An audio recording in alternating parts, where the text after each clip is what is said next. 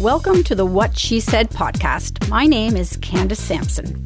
I am currently in the middle of divorce proceedings, working towards my psychology degree, dating for the first time in twenty years, raising three teenage girls, a senior dog, and two guinea pigs. And in the middle of all this, I thought it would be a good time to buy the What She Said Media property. What could possibly go wrong? I've been in the trenches with women across Canada for over a decade now, oversharing on the Yummy Mummy Club, Life in Pleasantville, and on all my social media pages, and I totally do it for the gram. And now I'm coming to you on the radio at one oh five point nine The Region and on this podcast. Apparently, I have a lot to say, so let's get rolling. How often do you listen to the side effects rhymed off at the end of a commercial for medication and think, whoa, that's a lot of side effects? Of course, it's not hard to understand why. There is simply no medication that is one size fits all. Yet. The science of pharmacogenetics, that is the study of pharmacology as it relates to genetics, is revealing some amazing things about how individual variations in D N A can impact the body's ability to metabolize it. I recently had the opportunity to try a pharmacogenetic testing kit from Inagene Diagnostics and was blown away by what it revealed, but also confirmed about my reaction to many pain medications. So I invited Nancy White, C E O of Inagene Diagnostics, to join me to discuss the science and the practicality behind this test and how personalized medicine is within our reach. Hi, Nancy. Thanks for joining me today. Hi, Candace. Thank you so much for inviting me. So, you know, the show is called What She Said. So for me, it's all about uh, representation and having strong female uh, guests on this show all the time. So I love when I get a guest like you on the show who is shattering glass ceiling in probably what's a largely male-dominated industry, I would imagine still. It is very largely male-dominated, and it's always a pleasure to find like uh, like-minded females who really celebrate females in leadership and support each other. We need more of that. So tell me, how did you land at Inagene? What was the path to where your current role as C E O of Inagene Diagnostics? Yeah, thanks for that question. Um, I actually have worked in big pharmaceutical companies for the last two decades, and I loved my time there and learned a tremendous amount. My last few years at a big pharma company, I worked in oncology, and I was the head of the solid tumor division. And oncology is a very rapidly advancing area. Pharmacogenetic testing is essential to how an individual, an individual personally metabolizes medicine. And so I was approached to come and join Inagene. It's a startup company, which is very different than working from a large uh, multinational corporation. And I thought, if I don't do this now, I never will. And I couldn't be happier that I've uh, taken the leap and joined a, a startup company. So I, I recently had um, the opportunity to test uh, this, this at-home uh, fit. Uh, was sent to me. I took a swab, sent it. I was really excited to see what the results were going to say because I always felt I had an aversion to pain medication. Uh, and I have a couple of examples of why I feel that way.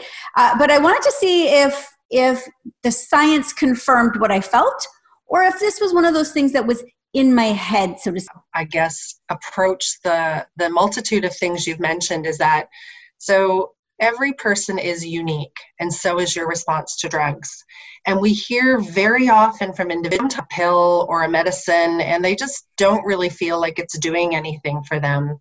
And I can say with a lot of certainty, it has to do with your genetics and how you personally respond. And I think the easiest example I always like to share that illustrates this the best is the differences between Tylenol and Advil. And I hear this from lots of people, but I, over the years, just gravitated toward Advil. I've taken both products. I have nothing against either product. But when I did my test, I found out I'm a non-responder to Tylenol.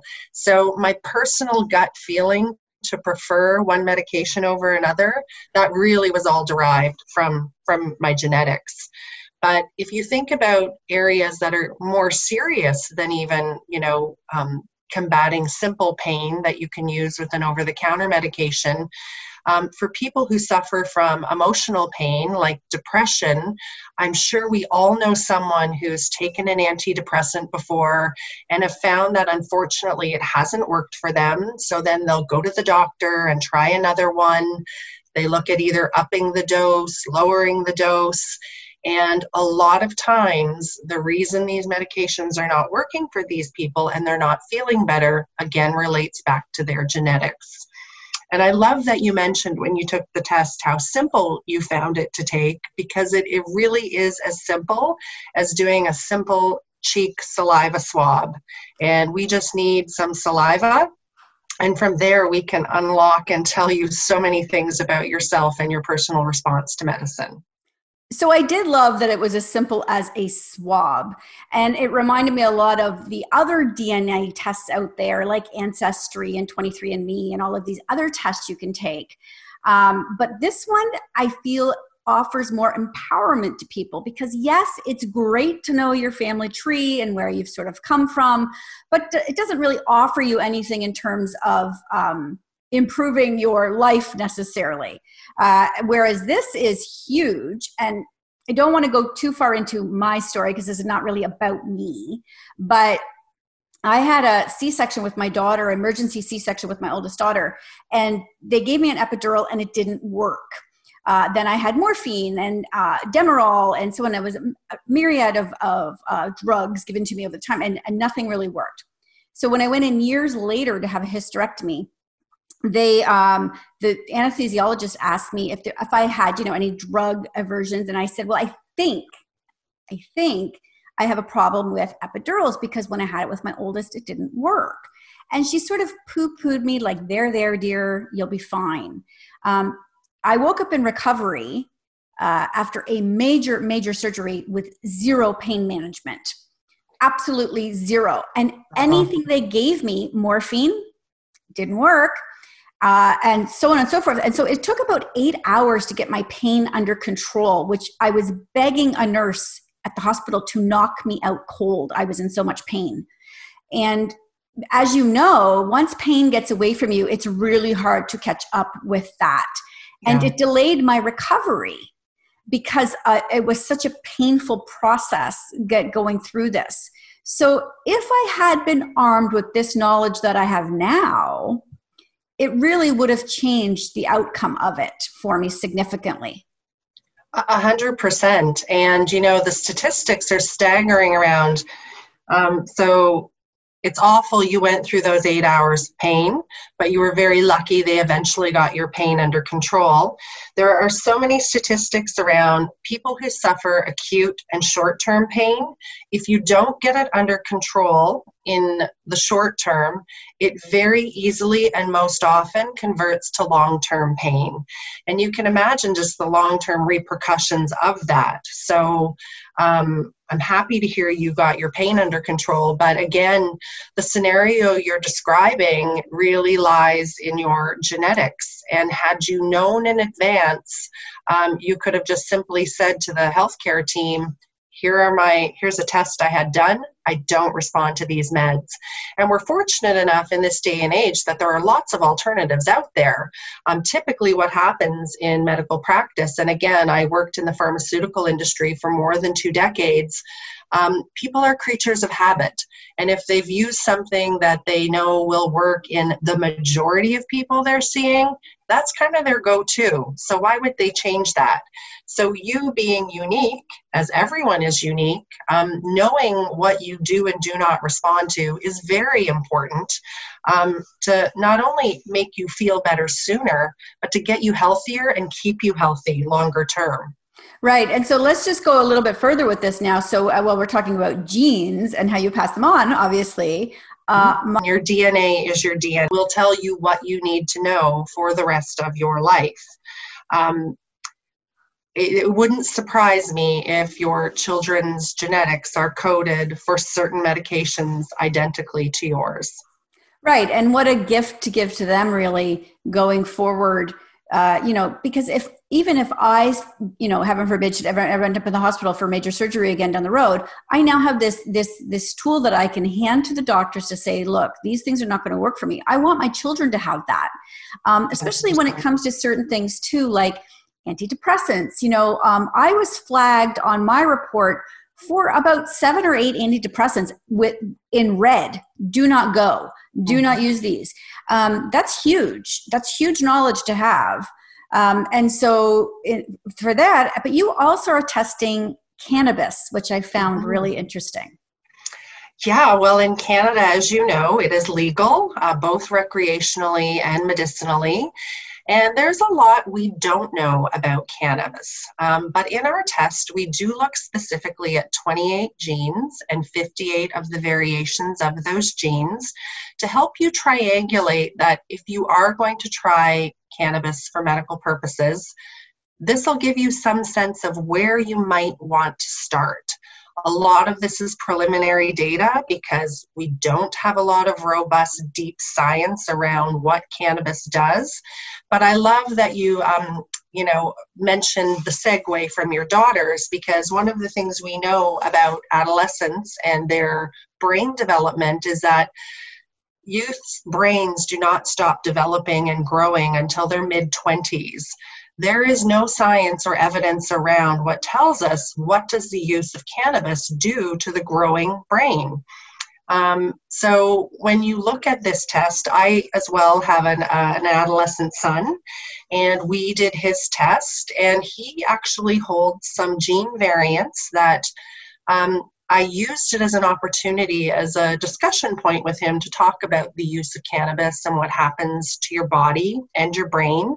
And one of the scary variants that he happens to have is that if he were to be a long-term user of cannabis, he is at risk of decreased brain volume. So you can imagine how scary that sounded to him. Um, and it certainly puts concern in his mind, and I hope it will make him think twice if he ever decides that he's going to try it. But um, knowing where to start with cannabis is can be daunting if you've never used it. And I'll, I'll skip to a different generation. Say you're a sixty-year-old arthritis sufferer, and you're not getting relief from your meds, and you're like, okay, cannabis is legal, I'm going to try it. Well, you can get certain side effects that you might not want. And for example, my cannabis profile says I need to avoid T H C because I'm more prone to the psychotropic side effects um, if I were to use it. So if I was a sixty-year-old arthritis sufferer and tried cannabis and didn't know that I was prone to those type of side effects, I probably would not have a very positive experience. So your genetics um, really can unlock a lot of information for you. Yeah. And I think too, the interesting thing about cannabis is that, you know, it's legalized and, and, you know, there's this, oh, it's safe. It's safe. Well, you know, alcohol is legal too. And, and we know there's all kinds of side effects to alcohol as well, which sort of leads me to another question. Alcohol is a drug. Um, I take thyroid medication. I didn't see that come up on the report. How do you determine which drugs you'll test and which ones you're not right now? Yeah, that's a great question. Um, so there are lots of pharmacogenetic testing companies out there. Um, at Inagene, we made uh, a strategic decision to focus in both physical and emotional pain um, because there are so many complexities to treating um, pain. And quite frankly, I don't know a single person in the world who hasn't experienced pain of one form or another at any point in their life. So when you look at um, comparing different companies and what they test for, uh, the difference with Inagene is that we go very deep and very broad across the genetics of pain management, physical and emotional pain. So this allows us to give you a very accurate um, picture of what you do and do not respond to. By comparison, other companies that go very broad and cover a lot of different therapeutic areas, they may not get, be giving you the full picture because they don't have the ability to be as deep and robust um, in the uh, specific area, and they choose to be very narrow and um, at the surface level. So we've just chosen to focus specifically in this area so we can be really certain about the accuracy of what we're telling you uh, with your results. And so an area that I have very rudimentary knowledge of, but is, is epigenetics. And is there sort of any conversation around the science of that when you're looking at how this all interacts for people?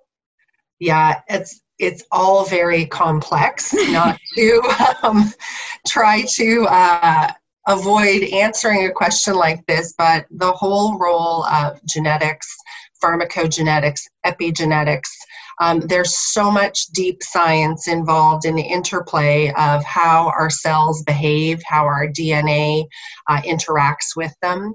And as we move for- further into this science, more and more uh, information will become more mainstream. Because if you think about ten years ago and even mapping the human genome, I mean, it was exorbitantly expensive to do that. And it's still pretty expensive. It's not accessible to like the average consumer. Um, but even tests such as what we're doing right now, the price point has come down significantly.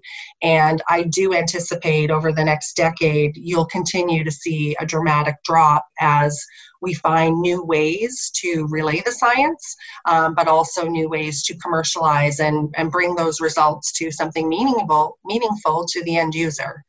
And do you um, work with the pharmacy, pharmaceutical companies as well in any capacity? Like, do they do they share sort of uh, the drug, like the drug makeup with you so that you can test it? Like, how are you uh, figuring all of this out?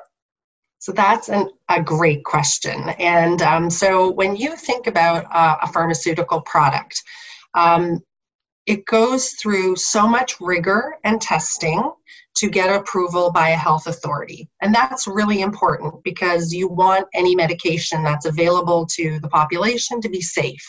Not only safe, but efficacious. So it has to work. How um, these uh, data points are brought forward, it's based on averages. So they do very large scale clinical trials and test it across a broad group of people. And how Um, approvals come forward and a drug is made publicly available is, again, based on a wide variety of parameters, but again, boiling it down to safety and efficacy for the masses, so in the average population. But as we kicked off today, everyone is unique. You are one of a kind. You are not an average, which is why these drugs don't work in all people. And what is evolving in the pharmaceutical industry is using pharmacogenetic testing and genetic testing to streamline the populations they're going to test new molecules in, which ultimately will hopefully bring new medications to patients sooner and faster, and also have um, a better idea of who they're going to work in. And in fact, the F D A is ahead of Health Canada in this respect, and the um, F D A has now relabeled over two hundred pharmaceutical products in the U S where there are well-known and well-characterized genetic and gene variations that should be taken into consideration for an individual using a medicine. And I do believe we will eventually get there um, with our healthcare system as well.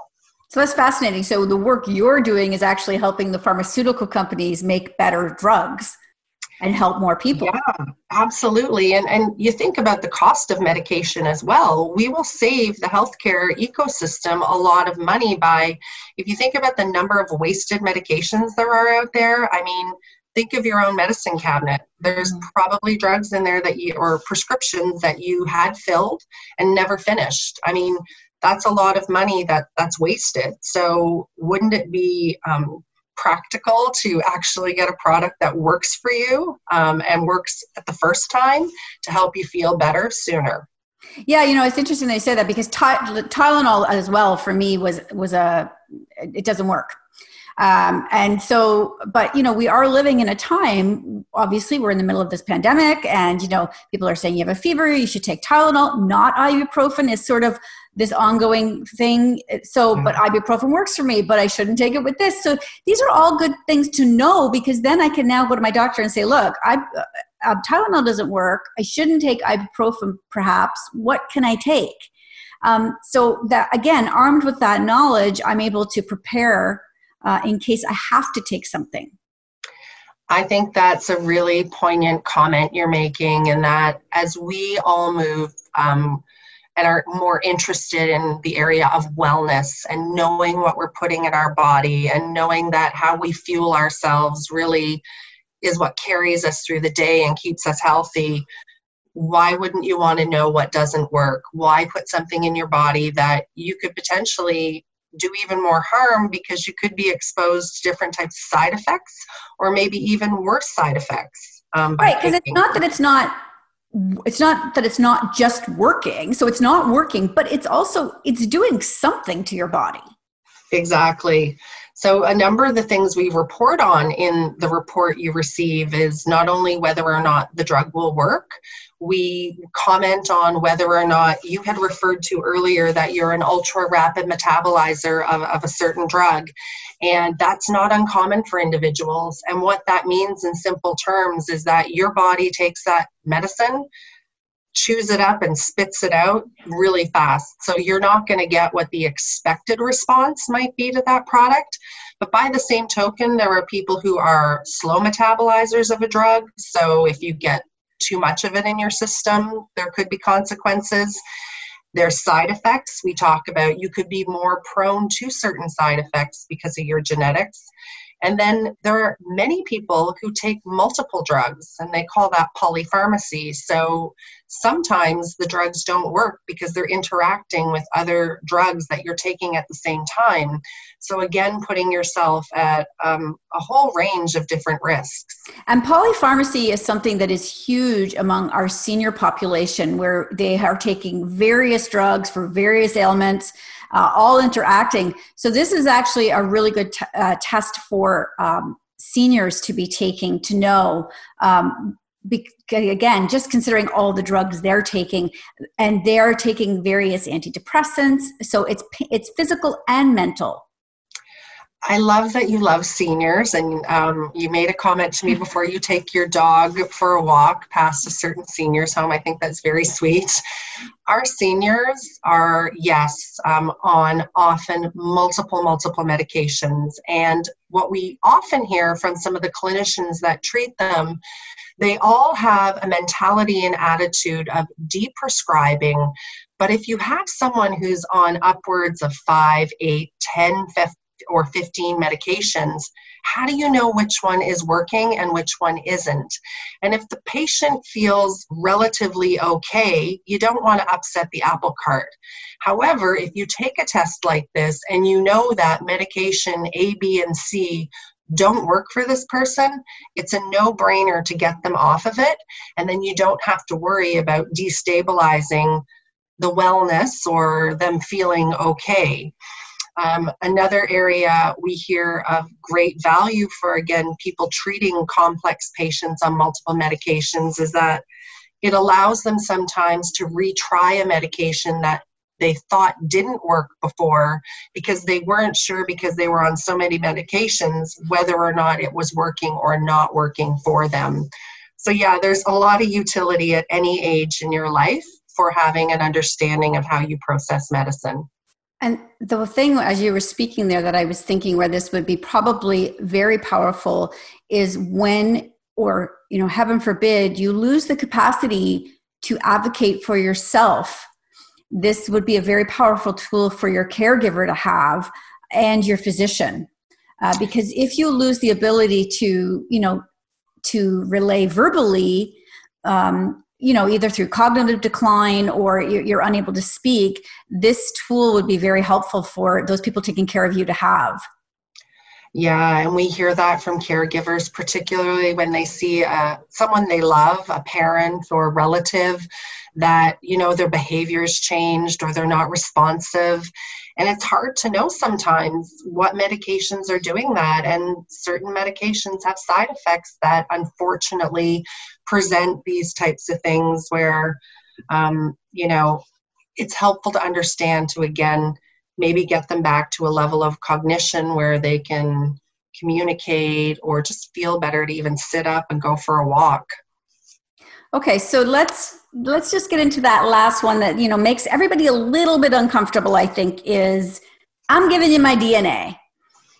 So, you know, there's lots, various questions around privacy concerns and where is this going? And, you know, so how are you dealing with all of those concerns?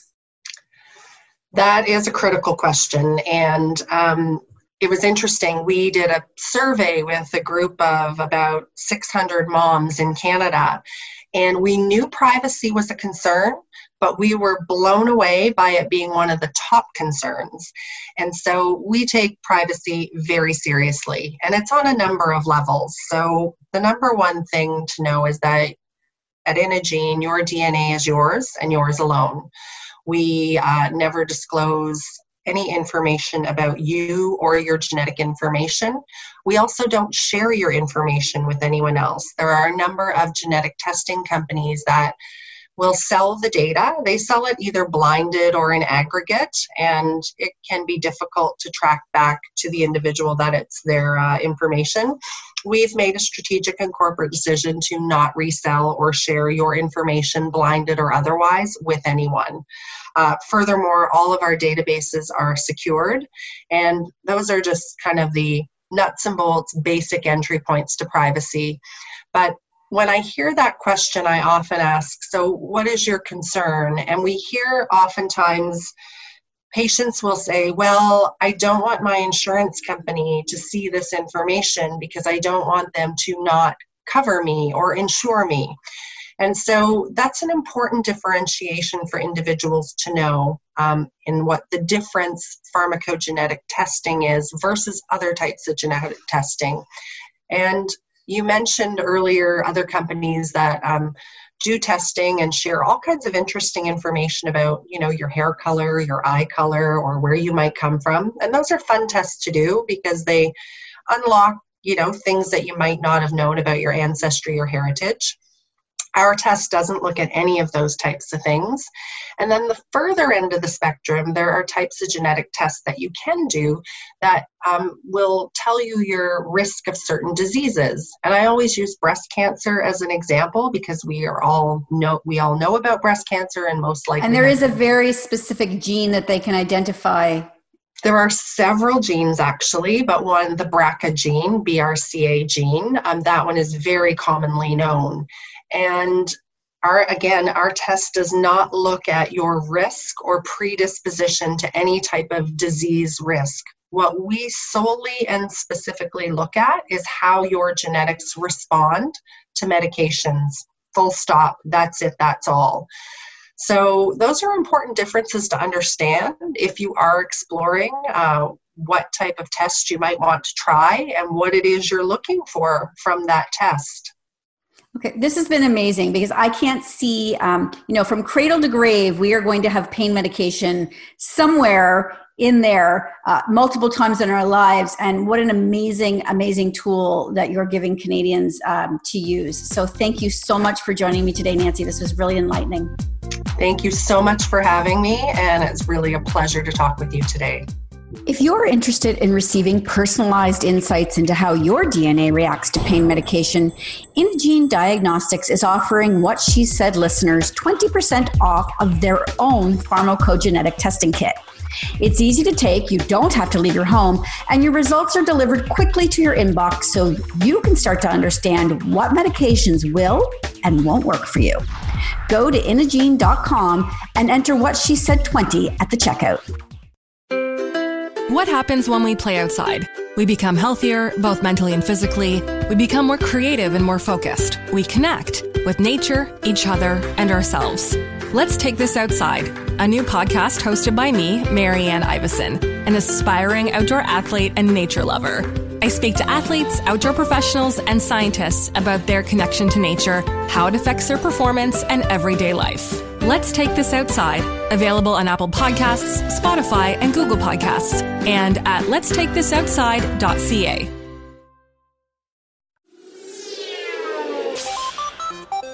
Hi, I'm Steve Yurko. And I'm Tara Sands. Now available from Maji Media is our new podcast, four kids Flashback.